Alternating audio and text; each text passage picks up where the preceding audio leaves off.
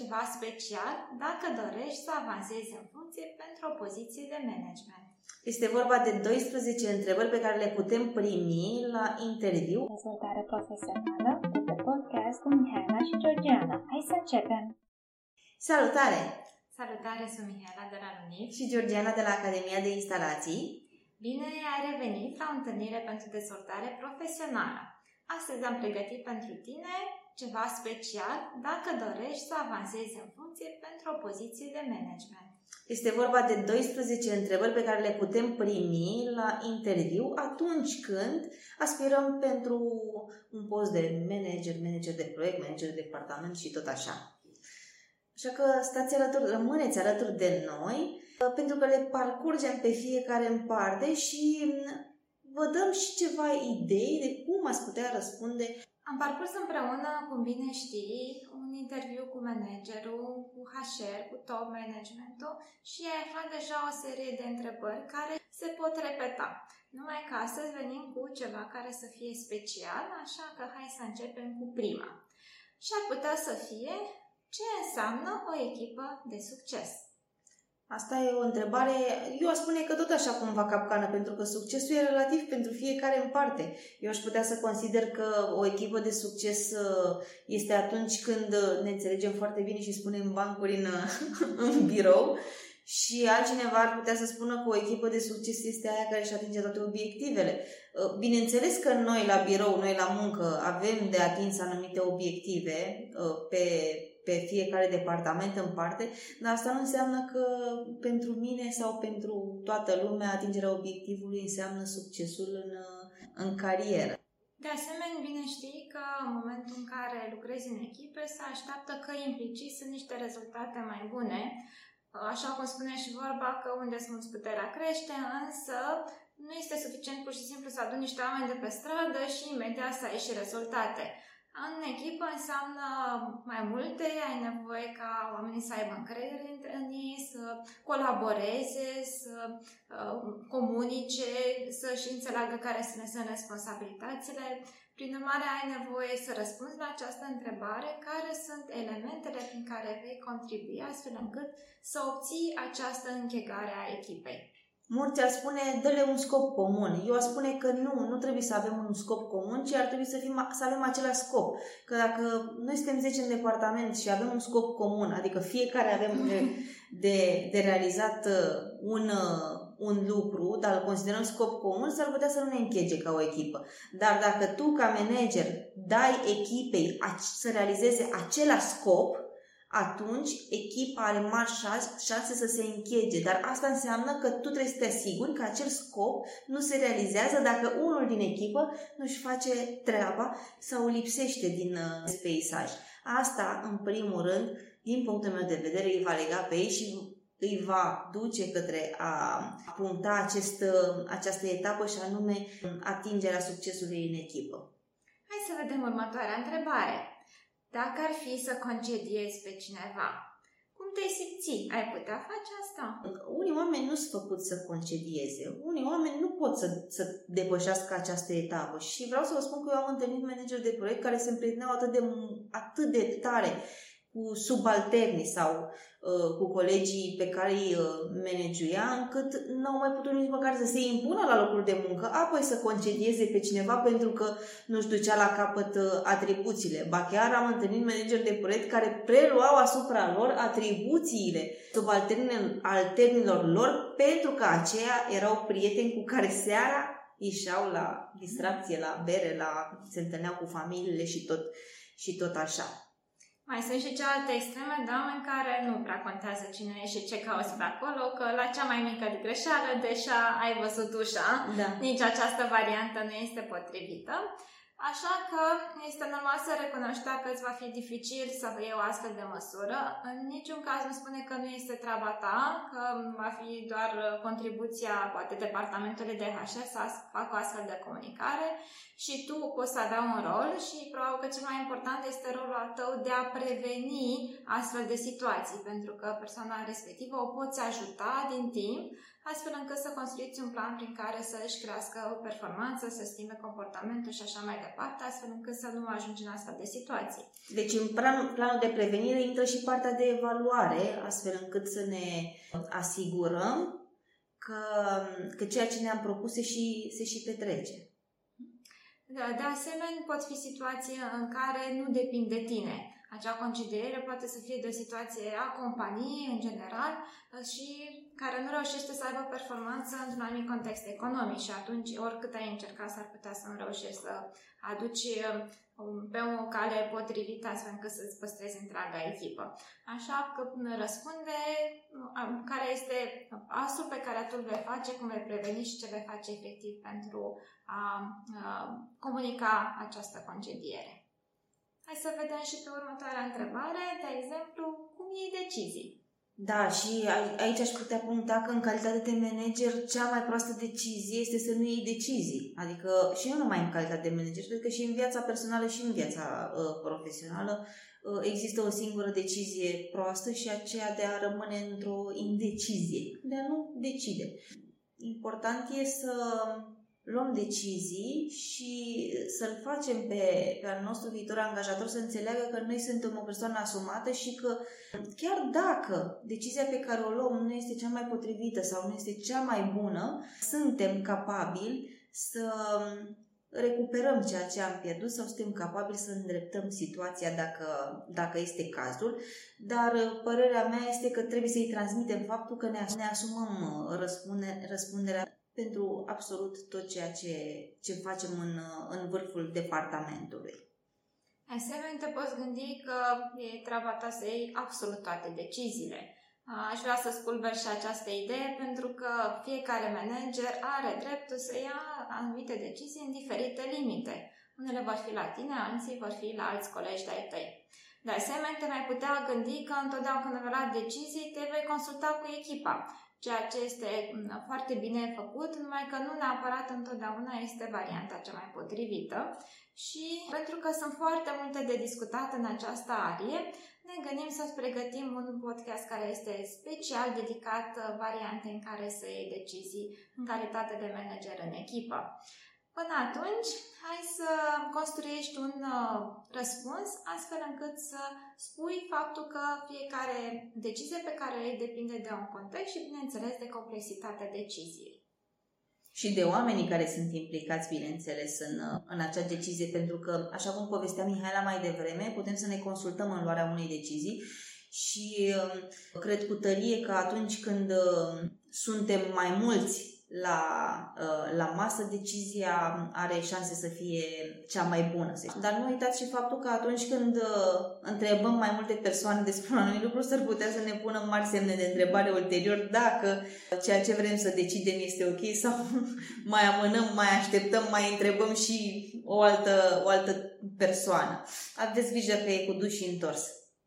Hai să mai vedem o întrebare care este foarte importantă pentru rolul tău de manager cum stabilești strategia departamentului? Ei, asta e o întrebare care la, la interviu s-ar putea să vă, să vă blocheze, pentru că dacă voi nu cunoașteți oameni, nu știți ce urmează să se întâmple foarte bine în cadrul departamentului, s-ar putea ca astfel de, la o astfel de întrebare să spuneți în acest moment uh, va trebui să analizez, ori un răspuns de genul nu știu, n-ar fi, nu cred că ar fi cel mai potrivit. Trebuie și să înglobăm un răspuns astfel încât să aibă cumva o viziune și să înțeleagă interlocutorul nostru că noi totuși avem niște idei, putem să stabilim o viziune, putem să luăm viziunea companiei și să o transpunem în departamentul nostru și tot așa.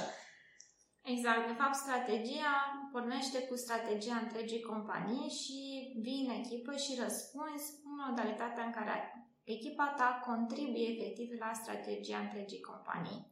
Așa că ai nevoie de analiză, ai nevoie să discuți poate chiar și cu colegii, iar la final să ai o strategie pe care este foarte posibil ca la final să fie necesar să o aprobi cu managerii tăi superiori. Următoarea întrebare este cum gestionezi conflictele în echipă?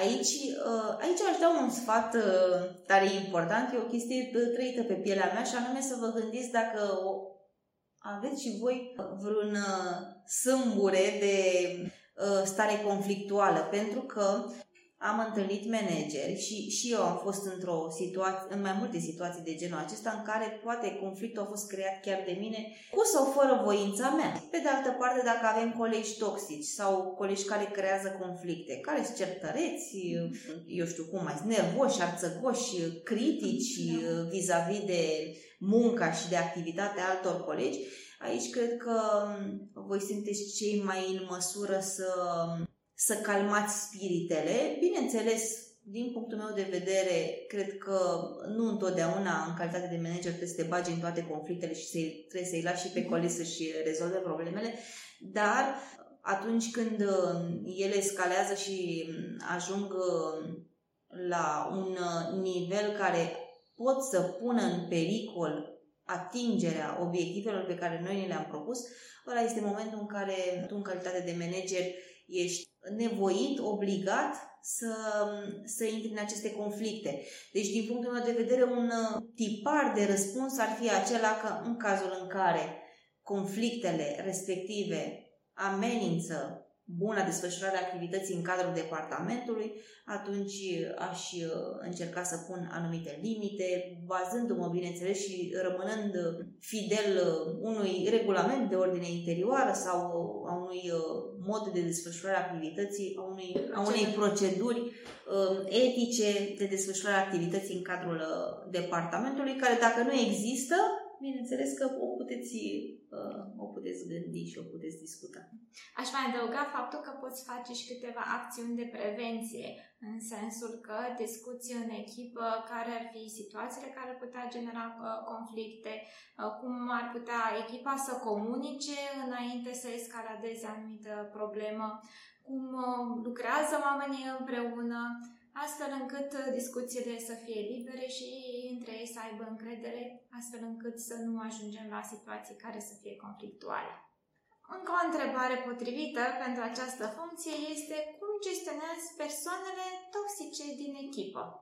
Dacă vorbim despre persoanele toxice, atunci 100% va trebui să, să te implici în această, în această situație. De obicei, persoanele toxice nu ne aduc nimic bun în cadrul departamentului, sunt ca acele mere stricate care strică și restul merelor din, uh, uh, din coș. Deci, practic, dacă în cadrul interviului vei primi o astfel de întrebare, va trebui să, ca răspunsul tău să fie unul destul de concret pe, pe ceea, ce, ceea ce privește direcția da, a eliminării stării de toxicitate, nu neapărat a persoanelor, n-aș pleca uh-huh. cu eliminarea persoanelor, dar uh, aș uh, merge pe arăta viitorului angajator că aș depune toate eforturile să elimin starea de toxicitate din cadrul departamentului pentru că uh, acea stare 100% va afecta desfășurarea activității uh, în uh, bune condiții. De fapt, cu a vedea la fel cu un plan de acțiune de îmbunătățire a comportamentului și în a doua fază, dacă într-adevăr nu reușești nici măcar cu ajutorul poate echipe de resurse umane, nu se obțin rezultatele potrivite, ajungem la întrebarea care ținea de zona de concediere. Uh-huh. Următoarea întrebare, am ajuns la numărul 7, suntem pe la jumătate. Cum susții dezvoltarea echipei? Dacă povestim la o bere, s-ar putea să avem un răspuns mai uh, simplu. Păi, mi-ar plăcea să-i premiez, să le dau, să le, să-i plim, să-i duc la bere, la Uh, la mese și tot așa. În realitate, uh, în momentul în care suntem în fața unui, uh, unui potențial angajator, s-ar putea ca răspunsul să, să, să nu vină atât de, atât de simplu, pentru că dezvoltarea echipei nu înseamnă neapărat bonusare și noi trebuie să înțelegem că pe lângă partea de bonusare, ei trebuie să vadă și ce se întâmplă dincolo de jobul lor, adică ei unde pot să ajungă, unde pot să avanseze. Pentru că dacă noi le punem un plafon deasupra capului, s-ar putea ca un bonus Mhm. De proiect să nu le mai fie de, uh, de mare ajutor sau să nu fie încurajator pentru ei, pentru că noi cu toții dorim să evoluăm, iar evoluția nu înseamnă o cină la finalul proiectului, 100% nu înseamnă. Mhm. Poate să însemne la un moment dat treaba asta, dar mai departe fiecare vrem să urcăm scări în ierarhie. Ne gândim cum să dezvoltăm oamenii și echipa noastră, astfel încât unul dintre ei să ne preia locul, nu? Să poată să ne preia locul, iar noi să mergem mai departe. Asta înseamnă avansare pentru ei, asta înseamnă avansare pentru, pentru noi. Și fiecare om care îl avem în echipă are nevoi diferite, pentru că are cunoștințe diferite, are experiențe diferite și fiecare De fapt, dezvoltarea echipei presupune dezvoltarea fiecărui membru individual. Și aici, Mihaela, să știi că am putea face un podcast separat pentru că noi în echipe și 100% toți managerii poate să, poate să punteze treaba asta, noi în, în echipe avem oameni diferiți. Avem acei oameni care uh, nu vor să facă, nu știu să facă, avem acei oameni care știu să facă, dar nu fac, avem acei oameni care știu să facă și fac, și uh, mai avem și acei oameni care nu știu să facă, dar își doresc să facă. Cu toții avem pe aceștia în echipă. Ei sunt uh, văzuți ca fiind un pătrat și împărțit în patru cadrane, să spunem așa. Și noi trebuie să-i, să jonglăm cu ei astfel încât să-i aducem pe cât mai mulți în cadranul 3, că acolo, adică acei care uh, fac, îmi place ce fac, uh, fac și astăzi, voi face și mai departe și mai bine și la progresiști. Apoi, ce se întâmplă este că dacă am dezvoltat echipa, ajungem și la succes și întrebarea următoare ar putea să fie cum sărbătorești succesul? Oh, și asta e o întrebare. Dacă nu l-ai sărbătorit, la fel poate să, poate să-ți vină prin cap, să, o să-ți treacă prin cap să spui, păi, scot la masă. E ok. Punctarea succesului în echipă nu se face doar cu mici și cu, și cu bere și la fel colegii nu or să fie foarte bucuroși dacă rămân doar cu asta. Ei se gândesc tot la avansare, ei se gândesc tot la promovare, ei se gândesc tot la bonusare. Bineînțeles, iarăși discutăm pe diferite niveluri, că oamenii sunt diferiți în echipa noastră și implicați diferiți și tot așa. Și apoi s-ar putea ca tu să-ți dorești să le oferi diferite lucruri, diferite beneficii, dar s-ar putea să nu ai aceste drepte, să nu ai uh, bugetul necesar astfel încât să-l recompensezi la nivelul la care ți-ai dori. Așa că ai nevoie foarte mult să înțelegi ce poți face pentru fiecare om individual, astfel încât el să se simtă că este apreciat. Și cel mai bine ar fi să-l întrebi. Mergem la întrebarea numărul 9. Cum verifici activitatea subalternilor? Sunt atât de multe moduri uh, de a face treaba asta. Răspunsul aici, un răspuns simplu și rapid ar fi îl rog să mă pună în CC la conversații, verific, îi verific activitatea, îl supraveghez. Acum întrebarea e, bă, dacă suntem 50 în departament, ce ne facem? Cât să supraveghezi în 8 ore, să-ți faci și treaba ta, să supraveghezi și 50 de oameni, să citești și mail-urile a 50 de oameni este cam mult și aici te-aș, uh, te-aș îndruma ca răspunsul tău să aibă la bază analiza performanțelor și prin atingerea obiectivelor pe care noi le avem de, uh, de realizat într-o anumită perioadă de timp, bineînțeles. Desigur, ce mai contează aici, în momentul în care stabilești obiective, este faptul că te vei asigura că activitatea este făcută și poate pentru tine nu contează neapărat foarte mult când faci activitatea respectivă, unde o face, de câte ori, cât durează, ci doar rezultatul final. Bineînțeles că dacă are o problemă, îl poți ajuta astfel încât să uh, respecte termenul pe care îl are de atins sau dacă ai nevoie de un anumit mod în care activitatea să fie făcută, de asemenea poți uh, transmite acest lucru, însă obiectivul este cel care primează mai mult decât asta pe capul lui la fiecare 5 minute și se spune iar ai și la țigare, iar n-ai scris mail și așa mai departe. Este absolut imposibil să poți să-ți faci activitatea stând cu gura pe fiecare din echipă. Întrebarea numărul 10 cum stabilești nivelul de încărcare a echipei, ceea ce înseamnă că ai nevoie ca oamenii dintre ei să uh, aibă ce să lucreze 8 ore, fiecare dintre ei, astfel că să nu depășească nivelul de uh, timp pe care îl are la dispoziție, nici să nu stea degeaba și niciunul să fie încărcat, supraîncărcat și celălalt să se uită pe pereți. Cum faci asta? tu în calitate de manager îți dai seama că unul petrece mai mult timp la muncă, altul uh, petrece mai puțin timp, unul este în urmă cu anumite activități.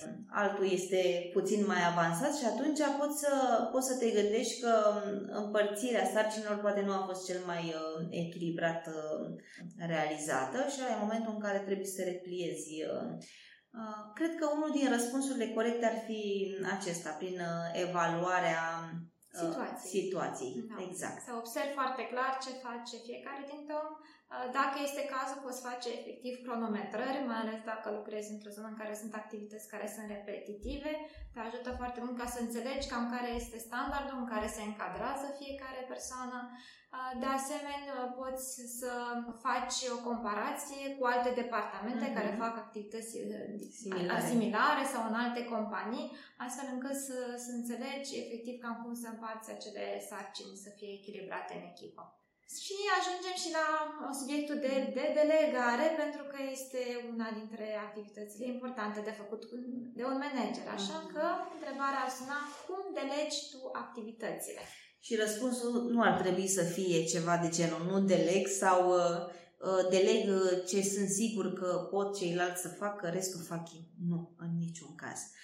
Aici, la delegare, iarăși, am putea discuta trei zile fără să ne repetăm. E un proces în sine iar de obicei managerii, mai ales perfecționiștii, o fac foarte greu sau fac, uh, trec foarte uh, greu de această, de această etapă a delegării pentru că de fiecare dată au impresie. Știi că am mai discutat despre da, treaba da. asta că nimeni nu poate să facă treaba mai bine ca ei și într-adevăr așa este, că nu se, nu se pot clona, nu există două persoane identice ca ei, dar în calitate de manageri primul lucru pe care noi trebuie să-l înțelegem, poate înaintea multor puncte pe care noi le-am discutat, este că procesul de delegare dezvoltă echipa și este se este cea mai eficientă uh, metodă de dezvoltare a echipei, uh, pe lângă bonusul pe care eu îl primesc ca și manager, și anume timp. Delegarea se face având la bază principiul uh, win-win. Eu câștig timp și tu câștigi experiență. Tu, uh, subalternul meu către care eu deleg activitatea pe care urmează să o deleg.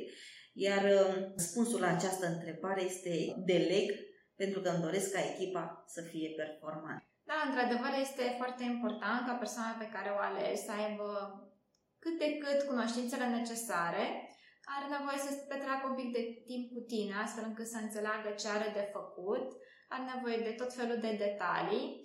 Și uh, ce este important este ca în momentul în care ea își va prelua această responsabilitate să o lasă lucreze și să stabilești periodic momentele în care mergi către ea să vezi cum se descurcă, nu sta pe capul ei, să vezi, ai terminat, ai nevoie de mine, e mai simplu să vină ea către tine sau să stabiliți momente foarte clare. Așa că descrie suplimentar, poate, o situație cu care tu te-ai confruntat și efectiv ai delegat și cum s-a întâmplat, ce măsuri ai luat și așa mai departe. Mergem și la ultima întrebare, în care uh, este legată de uh, modalitatea în care tu vei obține rezultate. Ce dorești tu să obții în primul an de activitate în acea companie cu acea echipă.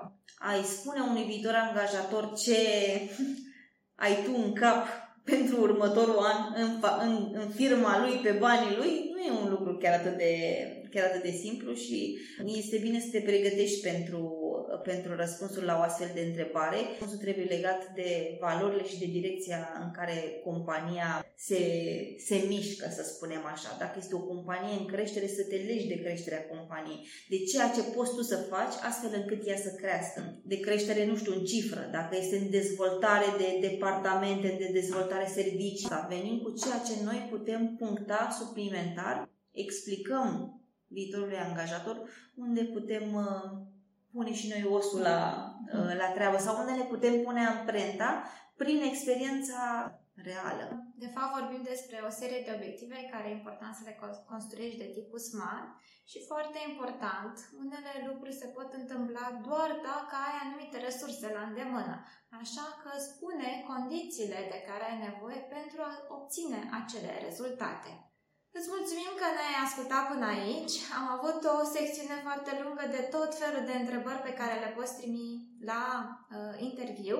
Totuși a venit momentul să pui și tu întrebări.